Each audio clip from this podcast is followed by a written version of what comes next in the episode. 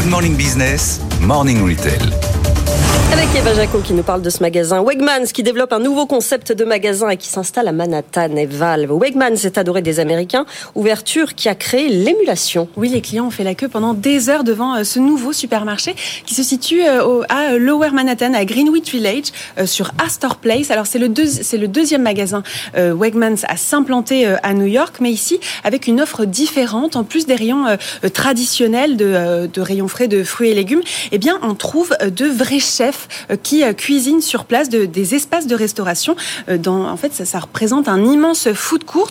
Alors, le supermarché s'étend sur 8000 m2 avec plus de 600 employés et avec une offre de restauration très complète. On trouve de tout. On trouve des sushis, des grillades, des plats asiatiques, des burgers ou encore de la cuisine italienne. Les clients peuvent aussi bien payer sur place que payer via une application qui s'appelle Wegmans Dining to Go. Et courant 2024, il y aura même un sushi bar et un bar à huîtres et champagne qui devrait voir le jour. C'est pas mieux que le Big Mac, ça j'avoue, ça me donne bien envie. C'est quand même plus sympa. Bon, pourquoi est-ce que ça plaît et pourquoi est-ce que ça marche autant?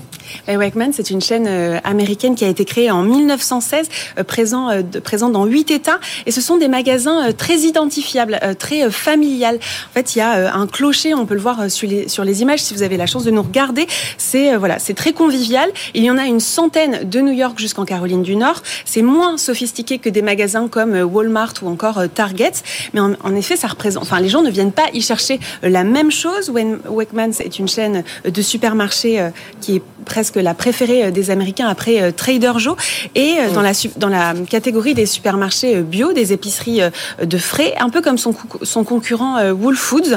Wegmans est un supermarché à l'esprit ferme, à l'esprit qui ressemble à une ferme. On a l'impression d'être au marché un peu. Ouais, c'est exactement ça, avec des aliments frais mais à des prix raisonnables. Une sorte de concept de supermarché, restaurant, loisirs, tout en un, tout intégré. Ça se développe aux États-Unis. Est-ce que chez nous c'est appelé à le faire aussi?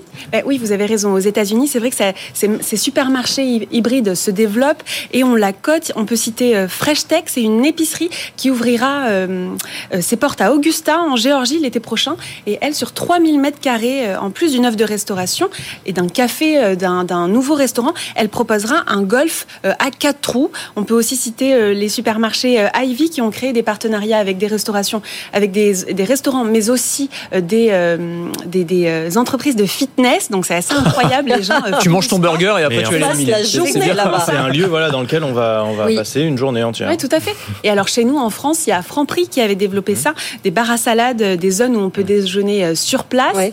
Mais voilà, c'est plutôt rare chez nous. Le Eat in Store, ça s'appelle comme ça, avait été développé avant le Covid, mais ça a été freiné justement avec la crise du Covid. Très bien, merci beaucoup Eva. C'est vrai que je ne me vois pas encore faire mon sport au Franprix. Ouais, parce que... ça va peut-être évoluer, ça va très vite ces choses-là. Faut vivre avec son temps, Sandra.